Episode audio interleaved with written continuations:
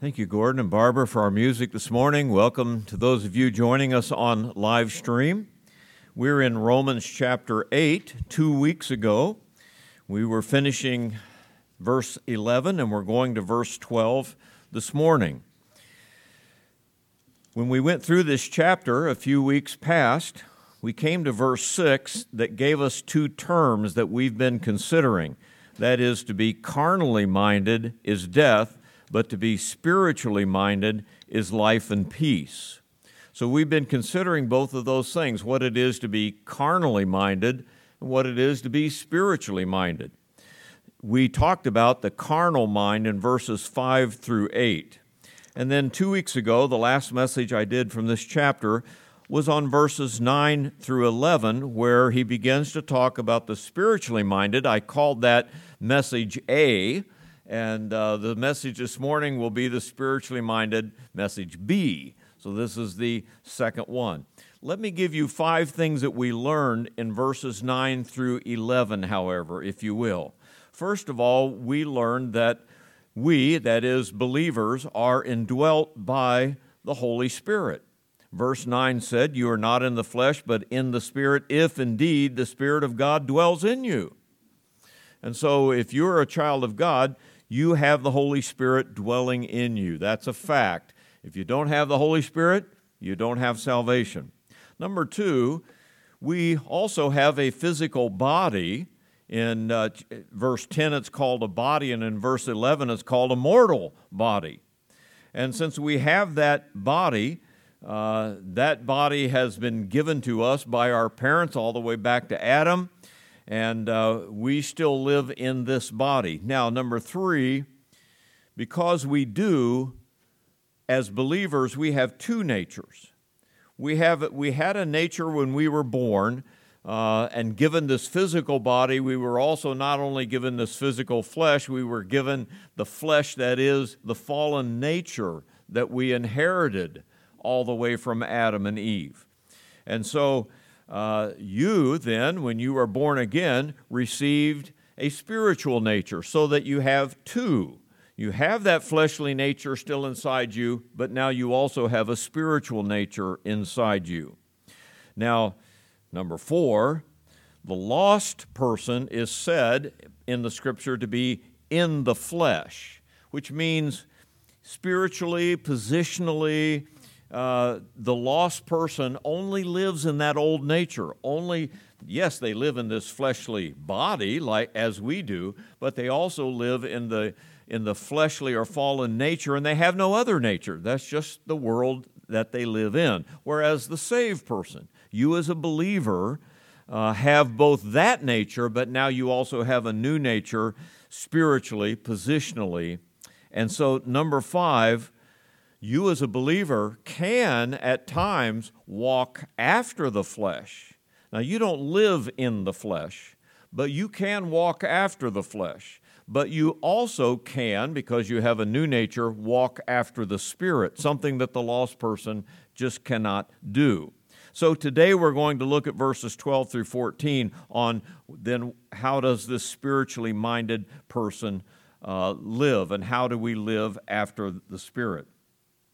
Now, I want to put this note in here too that what we're talking about today and in this passage that we have describes what Christians do as a pattern.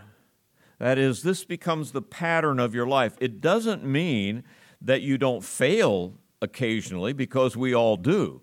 And uh, we're not sinless even as believers but those things are a sidetrack to us. Those, those things are only occasional. We come back onto the path that we're on, and that is that upward walk, that path of following Christ as Savior. So, really, it is kind of an up and down path, but it always, uh, the trajectory is always upward. So, go with me, if you will, to your outline, and uh, you have it uh, in your bulletin. We're going we're going to talk about three things in these verses about the spiritually minded. First of all, we do not follow after the flesh. Secondly, we can put the flesh to death, we can mortify the flesh. And then, thirdly, if we're children of God, we are led by the Spirit. And that is the key uh, for our successful walk. So, first of all, I say in verses 12 and the first part of verse 13 that we do not follow after the flesh. Let me read it again. Therefore, brethren, we are debtors, not to the flesh, to live according to the flesh, for if you live according to the flesh, you will die. I have four thoughts here that I want to uh, I want you to follow with me. First of all, we still have that flesh. Not only the fleshly flesh, that is the body that we live in, every human being has, saved or lost, but we also, because we have that, we have the fallen nature also. Do you ever think about it that any every person that is still in this flesh, this, this fleshly body, this mortal body, that has not yet been resurrected or not yet died, has a fallen nature in that flesh also. It's interesting that the Bible will call the body fleshly, which it is, but it will also call the nature that is in this body fleshly. So when Adam sinned, that fleshly body that God had made for him became not only a fleshly body, but a fleshly nature. It fell. It was a sinful nature now. And so, with that body that we have comes our sinful nature. So, Notice verse 3 to see a contrast here. What the law could not do in that it was weak through the flesh, God did by sending his own Son, notice these words, in the likeness of sinful flesh. So, something that we learned about the Son of God himself is that he had a body. He came in a fleshly human body and was 100% human as, is, as he was also 100% divine. But it was not a sinful body. So he says here, in the likeness of sinful flesh, he had sinless flesh, we have sinful flesh. He was less any sin, we are full of sin. So that is how we got a Savior who could die for our sins. Now, why didn't he have a sinful nature also if he had a body? Because the virgin birth bypassed the inherited sin from Adam. And so, though he had a body that was conceived of the Holy Spirit in the Virgin Mary, he did not have the nature that came from Adam. And so we see the contrast there, but we also see how we are sinful people because we have this sinful flesh. So at birth, you got the old nature. You still have that flesh, that fleshly nature in you.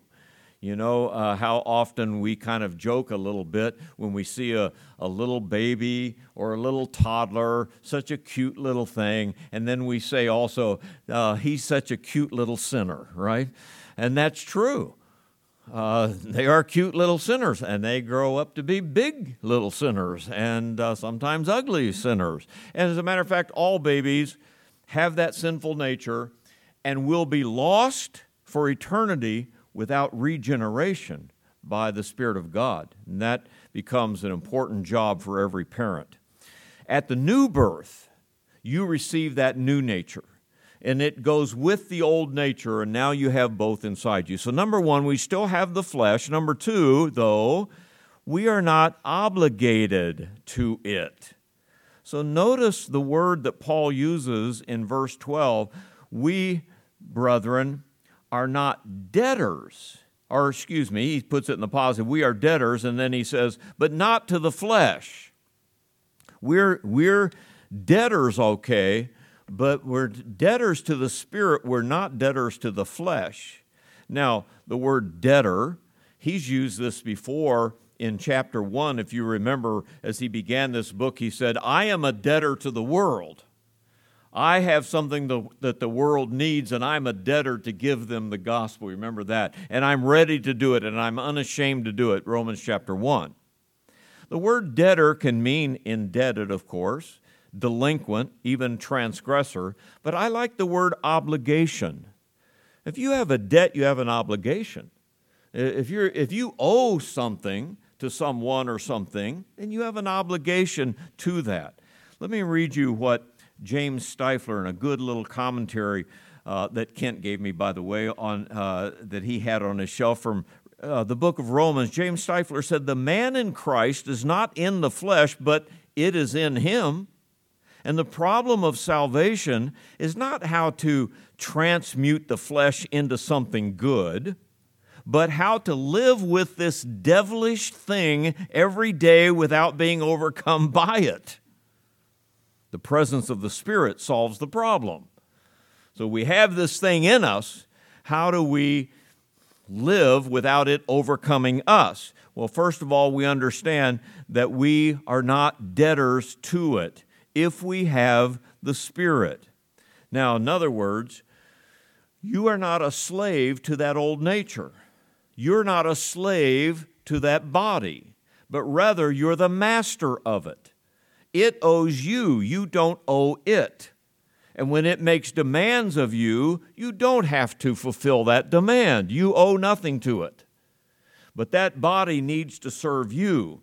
You're the master now, uh, not the slave. As a matter of fact, I want you to look back to chapter 6 and read a few verses with me from chapter 6 that uh, drills this home to us. Verse 13 of chapter 6 Do not present or yield your members as instruments of unrighteousness to sin, but present yourselves to God as being alive from the dead, and your members as instruments of righteousness to God. Look at verse 16. Do you not know that to whom you present yourselves slaves to obey, you are that one slave whom you obey, whether of sin to death or obedience to righteousness? And Paul is telling us here, you're not a slave to that old nature anymore. Verse 20 When you were slaves of sin, you were free in regard to righteousness. What fruit had you then in those things which you're now ashamed? For the end of those things is death. Verse 22 says, But now, having been set free from sin, that old flesh, that old nature, and having become slaves of God, you have your gift to holiness, and the end, everlasting life. So we're not a slave to that flesh anymore. We don't owe it anything anymore, is what he's saying here. Number three, under our point. We do not then have to follow that flesh. Now, verse 12 then ends by saying that we're debtors not to the flesh to live according to the flesh. We're not debtors to do that. Now, I'm going to refer to a verb tense a few times in today's message, and, I, and it's the present tense. It's a significant thing when the New Testament does this. And it says the present tense means here's something that you do all the time. Here's something you do presently, time after time after time. Now, it has a few different past tenses where it says, well, you may have done that once, you may have done it twice, but here's something you do all the time. And so it's saying here in our verse that we are not debtors to the flesh to live continually, all the time, day after day, uh, to the flesh. Yes, you may fall. Yes, it may overcome you at time or, or not, but that's not what you do all the time. You, as a believer, uh, do not follow after in that sense. We do not live according to the flesh or after the flesh. In Galatians chapter 5, you remember that chapter where we're described the, the, uh, the lusts of the flesh and the fruit of the Spirit. Remember how there's a whole long list of those, those sins of the flesh and then there's those seven fruits of the Spirit. Well, the flesh lusts against the Spirit, and the Spirit against the flesh. They have the same uh, expression here as live according to or live after. The flesh doesn't want to live after the Spirit, the Spirit doesn't want to live after the flesh. And they battle one another constantly in our life. And verse 19 will say, Now the works of the flesh are evident, which are adultery, fornication, uncleanness, lewdness, idolatry, sorcery, hatred, and on and on it goes with a long list of things. You don't do those things as a pattern in your life as a believer. It doesn't mean they don't come into your life now and then, but you don't do them. Are you tempted? Of course you're tempted. And we're tempted constantly by Satan and by the flesh. James said, Every man is drawn away of his own lust and enticed, and when lust has conceived, it brings forth sin, and sin, when it's finished, brings forth death. Of course, that happens. But the Bible also says, Greater is he that is in you than he that is in the world. You're not that, per- that flesh's slave anymore. You're a slave to God, and greater is he than that other thing that's in you. And so, uh, yes, we're tempted, uh, but not beyond our ability. I don't know if, uh, if your parents ever did something like this. When I was a little boy and uh, you know, uh, we were in school all the time or in the neighborhood with other kids all the time. And sometimes even little kids are just persuaded to go do things with other kids that you're not supposed to be doing. And you know good and well you're not supposed to be doing it. So my mom and dad uh, told me, I remember, and I, and I remember my dad who six foot three and 300 pounds. He's a, he's a pretty big, awesome kind of guy. And he said, if uh, somebody wants you to do something you're not supposed to do, you tell them your father said you don't have to. Good enough, boy. I, you know, here's my dad, he's a big guy, and they want me to do something. I said, my dad says I don't have to do it. And you know what? It worked. I didn't have to do it. Greater is he that is in you than he is in the world you can say to the devil, you can say to your own flesh, My father said I don't have to. And you can walk away from it. And that's what he's saying here uh, to us in the end of verse 12. Now, the beginning of verse 13 is an interesting statement. If you do live according to the flesh, you will die. That is a present tense also. Now, there's the, there's the word if there. You could do this. You may and you may not. You, you may live according to the flesh. You may not. A lost person has to. He, has no other way to go, he, ha, he has no other nature. But you, as a believer, have both natures. Will you follow the flesh that is not even your boss anymore, that is your slave rather than your master? Will you follow that? If you do, you'll die. But if not, you will live. If you say no to that, you will die. So he says, if you live according to the flesh, you will die. Again, present tense. If you go on living that kind of a lifestyle, no matter what you say about yourself, if this is the way you live, you're not saved. You don't have a new boss, a new nature. But let me put this in two ways. And by, and by the way, one, one other point here because I thought this was interesting. In translating this verse, you will die, is a word that is, we would say, you are about to die. You're about to come to death. You're, it's about to end for you.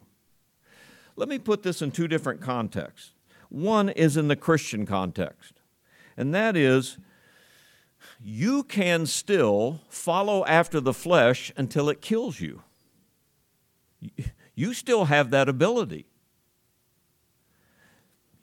A Christian could drink beyond what he's supposed to drink and, and become drunk and drive down the road and crash into a tree and kill himself. By following after things that you shouldn't have been doing, you, you're about to die too. You can, you can live in the wrong way and still suffer death. Not only that, the Bible says that a believer can come under the chastisement of God and God can bring your life to an early end. You never know that of another person, but God knows it.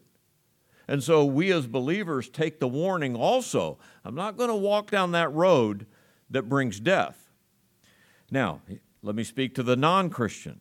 To the non Christian, you have no other way to go. To the non Christian, your life is bringing about death. Things that, you, that God calls sin, you think are fun. Things that God says to avoid, you think uh, you ought to indulge in. And that will bring death to you too. But not only that, you're about to enter into eternity. Your life is so short that it's just a blink away and you are going down this path with no remorse and no repentance, and you think it's fun, and you're going to die and stand before your Creator who will send you into eternal death. You're about to die. I think it's interesting that the world that doesn't have Christ thinks that the things that God calls the flesh or sin, they think it's natural and good. And so the lusts of the flesh become a good thing. If you have an inordinate affection toward the same sex attraction, they think that's good. They think that's something that you were born with that is very natural and you ought to do. God calls it sin. You think that the lust of the flesh toward other things is good, God calls those things sin. And so in the world, the world is constantly saying, no, these things are good for you. These things you ought to do. We have teaching going on in our schools right now, don't we? Uh, that teaches little kids that sexual experimentation for three and four year olds is a good thing, and here's how you do it. God calls it sin. God calls this kind of training wrong. And so we have, we, we face this kinds of thing all the time. But you're about to die, and you need to understand that before God. So here we have that we don't have to follow after the flesh, point number one. We go to the second part of verse 13, and that is that you and I, as believers, as those who are spiritually minded, can put fleshly deeds to death. Verse 13, again at the end, says, But if uh, the Spirit, uh, if by the Spirit, excuse me, you put to death I know the other version says mortify, same thing, of course. You put to death the deeds of the body, you live. You have a life that God wants you to have, and you have eternal life. Now, a Christian is one who is constantly doing this. Constantly, present tense, always doing this. Remember Galatians 2:20, I have been crucified with Christ. It is no longer I who live, but Christ lives in me, and the life that I now live in the flesh, I live by the faith of the Son of God who loved me and gave himself for me. And so that's the picture of the believer who is constantly overcoming. And, and Paul says here, putting the, the deeds of the flesh to death. Now, thought number one deeds are not the flesh. You don't put the flesh to death. Number one, you don't put you don't put the physical body to death. That's called suicide. That's murder. That's a that's a sin before God to do. But neither do you put the fallen nature to death. You cannot obliterate it. You cannot get rid of it. It's going to live with you. You're going to have to battle this thing. You're going to have to do it for the rest of your life. But the, the sin nature that you have wants you to do things. And those things that your nature wants you to do are here called the deeds of the flesh. And those things you can avoid. Colossians 3 9 says, do, do not lie one to another, since you have put off the old man with his deeds. That is, not rid of the nature, but the life that you used to live that old life you've put off with its deeds. And that's what Paul is talking about here. Revelation 2:22 when when Paul or uh, John writes to Thyatira about Jezebel, I will cast her into a sick bed and those who commit adultery with her into great tribulation unless they repent of their deeds. So these deeds of the flesh can still affect you as a believer and of course to a lost person He's affected by this all the time. Galatians, again, uh, chapter 5 says, The works of the flesh are these. Could have been translated, The deeds of the flesh are these. And again, I read them a little bit ago adultery, fornication, uncleanness, lewdness, idolatry, sorcery, hatred, drunkenness, and that's only the first of the list. It goes on for about three more verses with all of the deeds of the flesh. So understand that. You're not putting your flesh to death, but you're saying to what the flesh wants you to do, I'm not doing it. Number two, you can succeed or fail in this. So notice again the word uh, if here in this. Uh, you know, if the by the Spirit you put to death the deeds of the body, you will live. Because as I also said, they could take your life you could die. And of course, if you're a lost person, this is all you do. So there's a contrast to if you die and if you live. Now, again, we are debtors to the Spirit, we're not debtors to the flesh. And so this verse is saying again uh, in verse 13 if by the Spirit of God you constantly are putting to death the deeds of the body, you will live. And that's what a believer does. That's what a Christian does.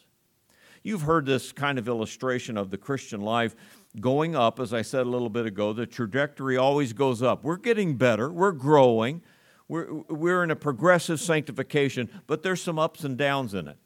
It's kind of like walking up a set of stairs.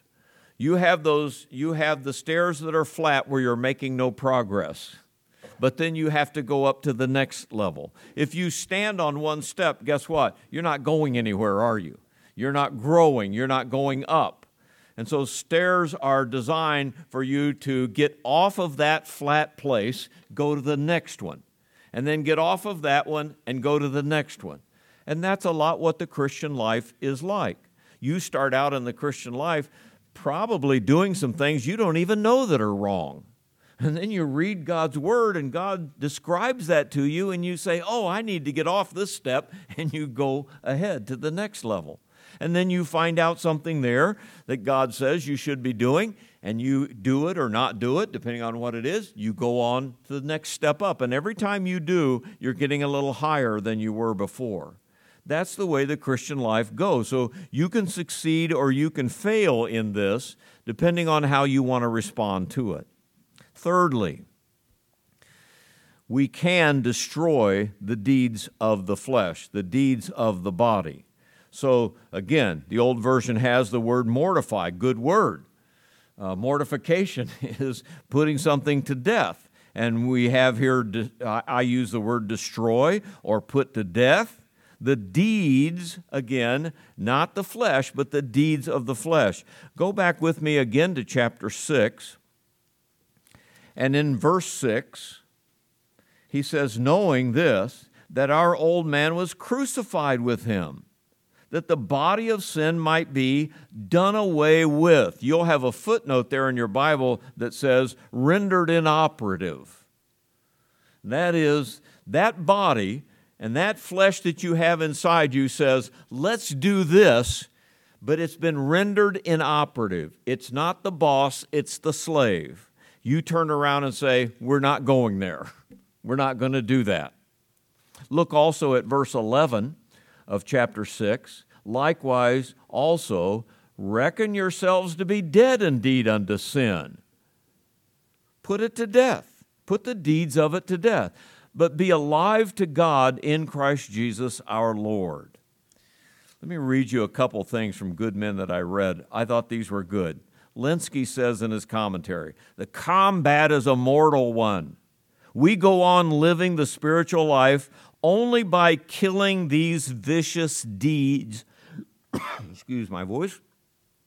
That these vicious deeds that want to destroy this our life. We keep doing it as long as we are in this body that is prone to sin in a sinful environment. In other words, we have to keep killing these deeds as long as we live in this body. You're not going to get above it, you're not going to get beyond it. He's never going to leave you. Now, maybe the types of sins are different. Maybe those things that you did outwardly as a young Christian you never do anymore, but there are challenges today, and you know what they are. Also, Cranfield said, the putting to death is an action which is continuous or again and again repeated, not one which can be done once for all. And so, don't expect, as some people say, uh, you can get to a level of spirituality where you never sin, where you're never tempted, where the deeds of the flesh never ask you anything. They always do, and they always will. So, you can destroy these deeds of the flesh, you can put them to death. I'll come back to that thought in just a minute. Number four, though, I want you to notice that we do it. And then number five, we do it through the Spirit. So, here in verse 13 again, uh, and, and by the way, in verse 12, you have the word we. You remember, uh, that we are debtors, but in verse 13, he directs it to you, his readers, with four times he mentions this word you. If you live according to the flesh, you will die. But if by the Spirit you put to death the deeds of the body, you will live. He's speaking to you even as believers. Four times you have to be engaged in this. Now, there are, there are two large mistakes that are often made by Christian people. One is that walking in the Christian life is all me, all my effort. And the other mistake is walking the Christian life is all of the Holy Spirit and none of me. And I think both are mistakes at both ends of the spectrum. And they, they create bad doctrine when uh, they're like that, though we hear those kinds of things all the time. Now, the fact is, you have to be engaged. This is your flesh, something you have to put to death, and you can do it.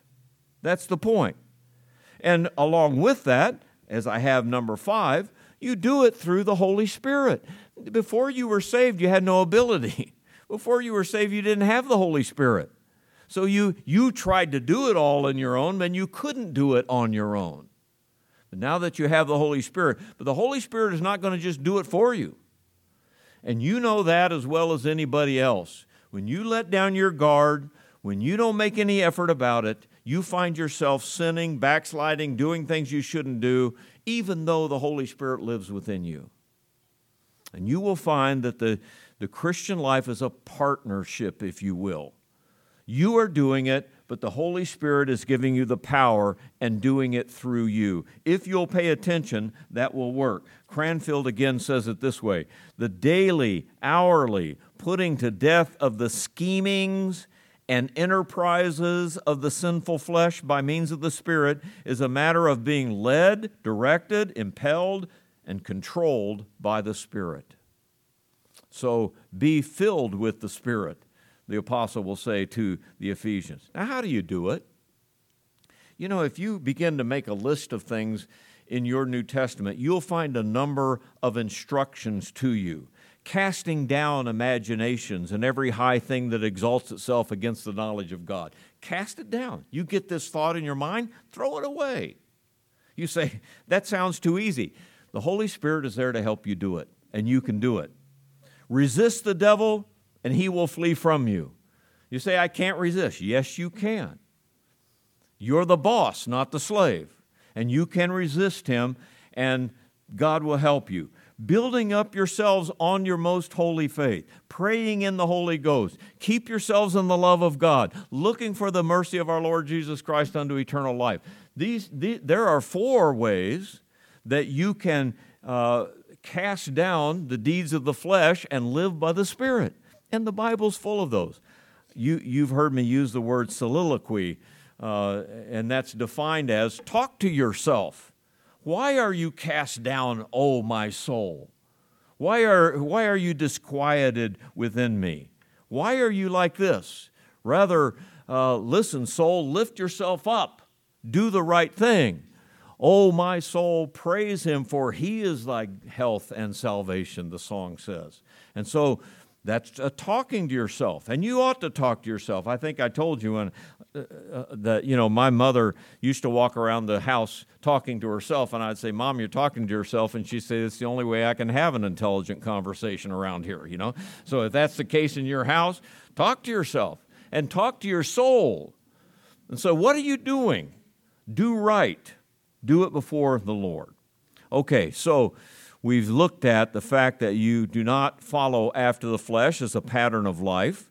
They, we put the fleshly deeds of the flesh to death. And one last thought he gives us in verse 14, and that is we're led by the Spirit. Let me briefly summarize this verse in these three ways. Number one, believers have the Holy Spirit. I made that point at the very beginning of the message. So if you have the Holy Spirit, as verse 9, if you remember, said, if, he, if you don't have him, you're none of his. But if you do, are a child of God, you have the Holy Spirit. Secondly, believers then are led by the Spirit, are being led, present tense again. believers are being led by the Spirit. It doesn't mean that you don't often fail. You don't say no sometimes, even to the conviction of the Spirit. But it means as a pattern of life, the Holy Spirit who is in you is leading you and growing you, and you are doing better and better on these things. And so, lastly, those are the people who are the sons of God. We're going to come back to verse 15 next week and talk about the word adoption. Interesting that we are the sons of God by adoption and an adoption that makes us full fledged sons of God, heirs and joint heirs with the Lord Jesus Christ. We have great benefits uh, as the sons of God. And let me, give you, let me give you two assurances of your salvation. Because sometimes when we talk about these things, especially if you're struggling with things in your life, you begin to say to yourself, Am I saved or not saved? Do I really have the Spirit of God living within me, or am I just a good pretender? And you ask yourself that, and maybe you're not sure. There are, there are two ways that we gain assurance uh, according to the Scripture. One is the sincerity of your profession of faith. Now, that may sound simple, but it's profound. Did you, in all sincerity, ask the Lord Jesus Christ to save you? And you know how you gave testimony to that fact? It's called water baptism. You, by your water baptism, said, I was sincere in my profession of faith.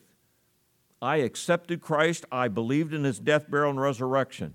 You need that assurance in your life. The second is your constant walk with the Lord so that you see in your life a changed life. You see in yourself that you're putting away the flesh and not living according to it as a pattern of life, but rather your pattern of life now uh, is an ongoing profession. You know how you testify to that? It's called the Lord's Supper.